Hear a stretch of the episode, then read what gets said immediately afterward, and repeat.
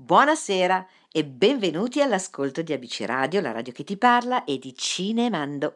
Io sono Raffaella e questa sera torneremo indietro nel tempo. Ma prima vorrei inviare un saluto da noi di ABC Radio a Piero, Mirko e Marina che ci ascoltano da Roma, Guido da Fregene, Dario da Napoli e Ingrid da Monza. Il film che abbiamo scelto per voi questa sera è del 1986, perciò stiamo parlando di ben 35 anni fa, ma il tempo ha mantenuto questo film tra quelli del genere erotico più visti non solo all'epoca.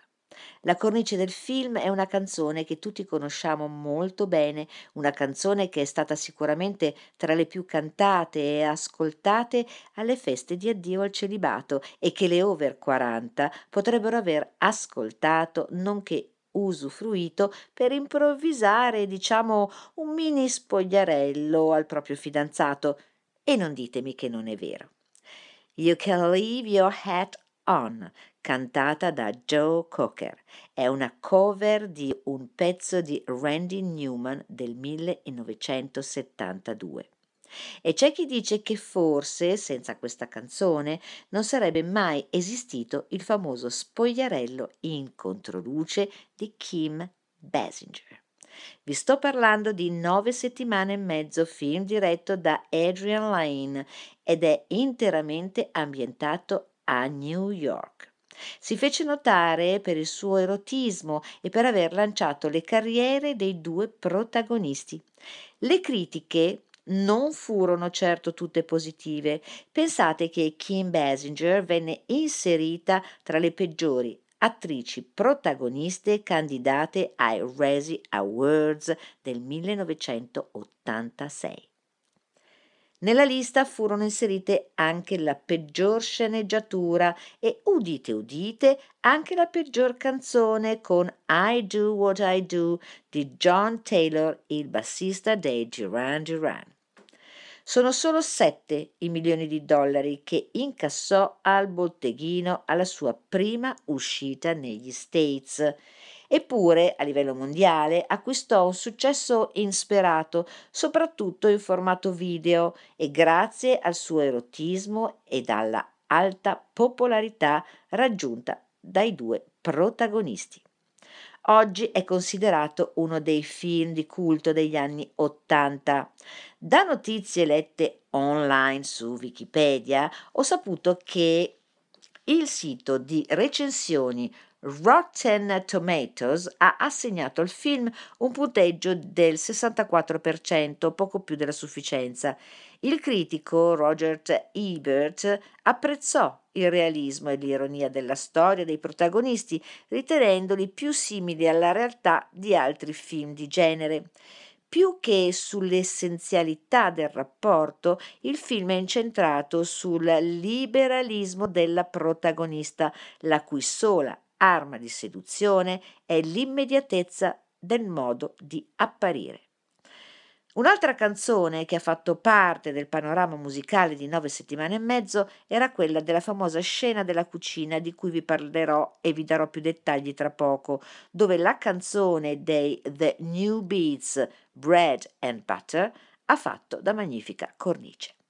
Negli Stati Uniti è uscito il 21 febbraio del 1986 e sono state distribuite due versioni, una classificata R per i minori di 17 anni che possono vedere il film solo se accompagnati ed una versione che non è stata affatto classificata ed è stata distribuita solo nel mercato home video. In home video la scena sotto la pioggia dell'accoppiamento è leggermente più estesa. Comunque il film fu pubblicato dopo aver subito alcune modifiche e rimozioni in fase di lavorazione. Vennero tagliate in particolare le scene mentre i due protagonisti armeggiano con dei barbiturici e l'ammanettamento di Elizabeth, cioè Kim Basinger, al letto. Il regista negli anni annunciò più volte la possibile produzione di una versione director's cut con almeno gran parte delle scene tagliate, ma il progetto non venne mai realizzato. Restate con me dopo lo stacco musicale, vi racconterò di più.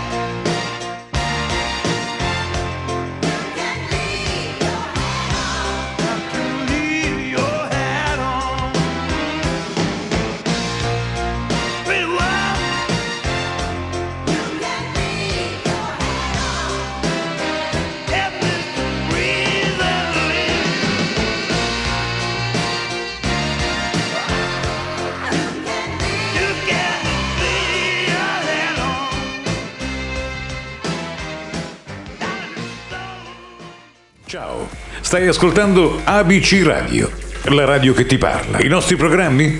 Divinamente Donna, con Valeria, le ricette di Mary, le classifiche del direttore, al cinema e al teatro con Raffi, a caccia di stelle con Joanna e il mondo di crimi con Cristina. E poi ancora l'altro sport con Martina e On the Road, grandi storie di donne con la Ross. ABC Radio è tutto questo. ABC Radio è come una donna. Si ascolta sempre. Bentornati all'ascolto di ABC Radio, la radio che ti parla e della rubrica Cinemando. Vi ricordo il nostro numero di telefono che è il 342 1897 551 dove potete lasciare i vostri messaggi e saluti via WhatsApp. Inoltre, tramite il sito www.abcradio.it potete ascoltarci anche in podcast. Questa sera vi sto parlando del film diretto da Adrian Lyne, Nove settimane e mezzo. Raccontarvi la trama di questo film non sarà semplice perché le scene erotiche si susseguono e si intrecciano alla vita normale della protagonista. Siamo a New York. Elizabeth McGraw, alias Kim Basinger, è una giovane donna ordinaria ma molto bella divorziata, impiegata presso una galleria d'arte a Soho. Durante i preparativi di una mostra per conto di un anziano pittore introverso e di provincia, Mr. Fansworth, Elizabeth si reca più volte in un negozio alimentare cinese. Lì conosce John Gray, alias Mickey Rourke. John è un giovane uomo che lavora a Wall Street, è baldanzoso e con un aspetto molto curato, insomma decisamente uno yuppie, cioè un giovane professionista rampante che abbraccia la comunità economica capitalista ed in essa trova o cerca di trovare realizzazione. Passa del tempo ed Elizabeth incontra nuovamente John in un mercato di strada, mentre sta curiosamente comprando una gallina giocattolo. Inizia così a frequentarlo e intraprende una relazione con lui, una relazione fatta esclusivamente di sessualità e giochi erotici, forse proprio in risposta alle frustrazioni delle loro vite. Elizabeth nelle prime fasi del rapporto scorgerà l'amore per il giovane uomo, convinta anche da continui regali e scherzi simpatici di John, il quale è molto attratto dai modi di fare dolci e ordinari di Elizabeth a dispetto della bellezza. Le scene dei personaggi si intrecciano tra la vita quotidiana e quella erotica della coppia. Inizia tutto con un cubetto di ghiaccio che John, dopo aver fatto distendere Elizabeth su un tavolo, le passa su tutto il corpo. In seguito, mentre John è a casa di Elizabeth e cucina per lei, le porge da mangiare e bere di tutto, dalle fragole ai peperoncini, dal vino al latte, fino a cospargerla di miele. Tutto questo mentre lei dovrà restare ad occhi chiusi una richiesta di fiducia di John o solo puro erotismo. La scena viene ripresa con sottofondo la famosa canzone che vi ho già nominato dei The New Beats Bread and Butter. Elizabeth, seguendo le follie di John, è così costretta da tali episodi a subire una regressione quasi adolescenziale e questo la porta anche a perdere interesse per il suo lavoro. Da questo momento ci sono altri tre episodi che fanno pensare ad Elizabeth di essere follemente innamorata di John, nonostante i rapporti iniziano ad essere più violenti. La scena cruenta dell'amplesso sul tavolo, quella sotto la pioggia e dello spogliarello casalingo per John con la famosa musica di Joe Cocker resteranno per sempre nella memoria collettiva di chi ha visto il film nel lontano 1986. A questo punto la galleria d'arte s'accorge dell'eccesso di distrazione e confusione mentale della protagonista che rischia di perdere le proprie inibizioni e la precedente vita compassata. Elizabeth cerca di riprendere in mano la sua vita, aiutata anche dai racconti del pittore della mostra Fansworth, che compie un percorso di vita inverso al suo. L'ultima scena, davvero erotica, si compie in un albergo dove Elizabeth accetta di farsi bendare da John e farsi toccare da una prostituta sudamericana, scoprendo così che l'uomo è solito frequentare il sesso a pagamento. Elizabeth fugge dall'albergo in lacrime per poi provocarlo ancora una volta e passare con lui l'ultima notte insieme. La mattina dopo, nonostante John le racconta delle sue umili e tormentate origini, Elizabeth non può più sopportare l'assurdità della loro relazione, accusando John di non averla voluta comprendere o forse di non saper amare. Finisce così la loro storia, una storia di nove settimane e mezzo, con Elizabeth che torna alla sua vita di ogni giorno in lacrime John, John è incapace di svelarle i suoi veri sentimenti. Non la richiamerà più. Restate con me, dopo lo stacco musicale vi racconterò di più.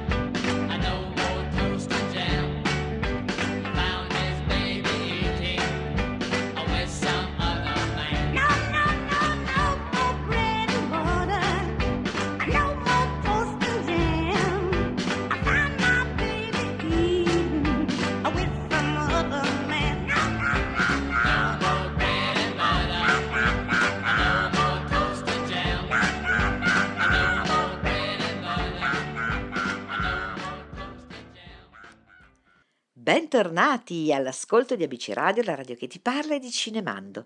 Vi ricordo ancora una volta il nostro sito che è www.abcradio.it dove potete ascoltarci in diretta streaming o in podcast.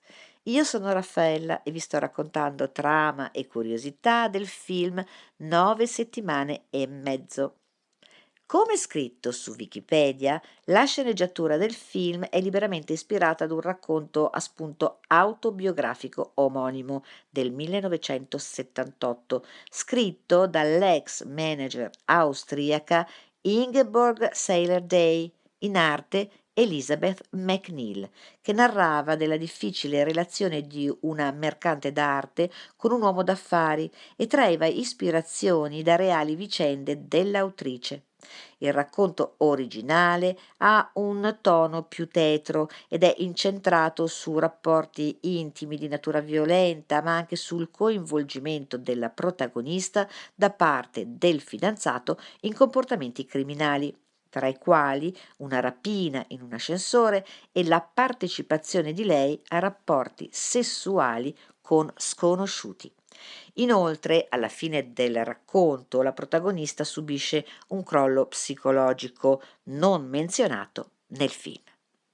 Ebbene, in origine il ruolo di John doveva essere interpretato da Sam Shepard, mentre per quello di Elizabeth furono chiamate prima della Basinger altre attrici, tra cui Debra, all'epoca moglie di Mickey Rourke, Dominique Sanda Isabelle Adjani, Isabella Rossellini, Kate Capshaw, Kathleen Turner, Jacqueline Bizet e perfino Sigourney Weaver. La colonna sonora, invece, comprende brani di Stuart Copeland, John Taylor dei Duran Duran, Divo, Winston Greenan, Lisa Dal Bello, Luba, Corey Hart, Brian Ferry, Eurythmics, Jean-Michel Jarre e ovviamente Joe Cocker, che eseguì You Can Leave Your Head On, cover di Randy Newman. Dalla lista tracce della colonna sonora furono esclusi due brani, lo strumentale Arpeggiator di Jean-Michel Jarre, che accompagna la scena dell'accoppiamento sotto la pioggia, e il brano reggae Savior di Winston Greenan nella scena al mercato di strada. Qualche curiosità per voi. Curiosità numero 1. Il noto porno attore Ron Jeremy ebbe il ruolo di consulente tecnico per le scene hot del film. Curiosità numero 2. Nella scena della mostra appare Ronnie Wood, chitarrista dei Rolling Stones. Numero 3. L'attore Mickey Rourke ha perso 30 kg per calarsi nei panni di John Gray, che lo consacrerà a sex symbol degli anni 80. Numero 4. Per Kim Basinger il film fu un vero inferno. Si scrive. Il regista, definendola una tattica, decise di farla schiaffeggiare dalle mani di Mickey Rourke, costretto a obbedire al suo mentore. Numero 5. Kim Basinger in seguito rivelò che baciare Mickey Rourke era stato come baciare un posacenere umano. Numero 6. La stuzzicante scena di seduzione dove avviene la metamorfosi da Drag King a Femme Fatale di Elizabeth è stata girata al Café des Artistes di Manhattan. Curiosità numero 7. La pellicola di Adrian Lyne è stata interamente girata nella Grande Mela. La galleria d'arte del personaggio di Kim Basinger è stata allestita all'angolo tra il 101 di Spring Street e la Mercer Street di Manhattan. Numero 8. I quadri esposti nella galleria di Elizabeth sono opera della nota artista concettuale e fotografa del New Jersey Sarah Charlesworth. Curiosità numero 9. L'appartamento di John Gray si trova in un edificio al 454 West sulla 46esima strada di Manhattan. Numero 10. Quando debuttò negli States il 21 febbraio del 1986, il film incassò al botteghino soltanto 7 milioni di dollari dei 17 milioni di dollari di budget, ma a livello mondiale, specialmente in Spagna ed in Italia, ottenne un successo insperato in formato VHS, ma non venne svelato quanto. Per quanto mi riguarda, e non è solo una mia opinione, Prima di Christian Grey c'è stato John Grey. Prima dei giochi erotici di 50 sfumature di grigio, di nero o di rosso c'erano i cubetti di ghiaccio, bendi sugli occhi e uno spogliarello che hanno ammaliato un'intera generazione. Una storia di sesso ossessivo, malato, una continua ricerca dell'altro che Anastasia Steele e Christian Grey possono solo accompagnare in un'altra epoca senza portare in realtà nulla di già visto in nove settimane e mezzo. Restate con me, dopo lo stacco musicale vi racconterò di più.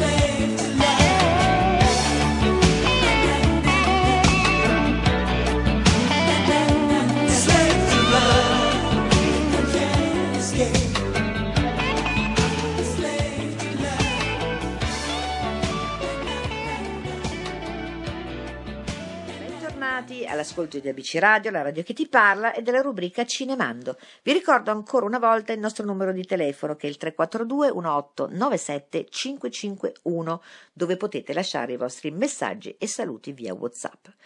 Vi sto parlando del film Nove settimane e mezzo. Fatemi raccontare ancora qualche cosa della colonna sonora che accompagnava il film. La mia fonte è un articolo scritto da Chiara Marchesin per cinematography.it che qui riassumo per voi. Nove settimane e mezzo, musicalmente, si potrebbe riassumere con il titolo di una canzone, You Can Leave Your Hat On, nella celebre e magistrale interpretazione di Joe Cocker, facendo diventare quella scena dello spogliarello parte integrante della storia del cinema. You Can Leave Your Head On non è comunque la sola protagonista di questa pellicola cult, che è infatti resa viva e vibrante da una manciata di canzoni tipicamente anni Ottanta, come Love and Happiness di Al Green, accennata durante i titoli di testa, The Best Is Yet to Come di Luba all'inizio del film, la suggestiva This City Never Sleeps degli Eurythmics. Un'altra parte della soundtrack di nove settimane e mezzo si muove tra il reggae, il jazz, blues e il sapore etnico di Khan di Stuart Copeland, la hit dei The New Beats Bread and Butter è la protagonista della celebre scena in cucina. Ma in nove settimane e mezzo c'è un altro successo che si ricollega quasi istantaneamente al film ed è Slave to Love di Brian Ferry. Dal testo e dalla musica eleganti e raffinati, la canzone si colloca esattamente a metà film, durante una lunga sequenza che mostra alcuni momenti della relazione tra Elizabeth e John. Qualche nota informativa per voi riguardo Mickey Rourke nome d'arte di Philip André Rourke Jr., nato in una contea vicino a New York il 16 settembre del 1952. È un attore, sceneggiatore ed ex pugile statunitense di origini inglesi, scozzesi, irlandesi, francesi e perfino tedesche. Durante la sua giovinezza ha praticato il pugilato e ha vissuto una breve esperienza da pugile professionista negli anni 90.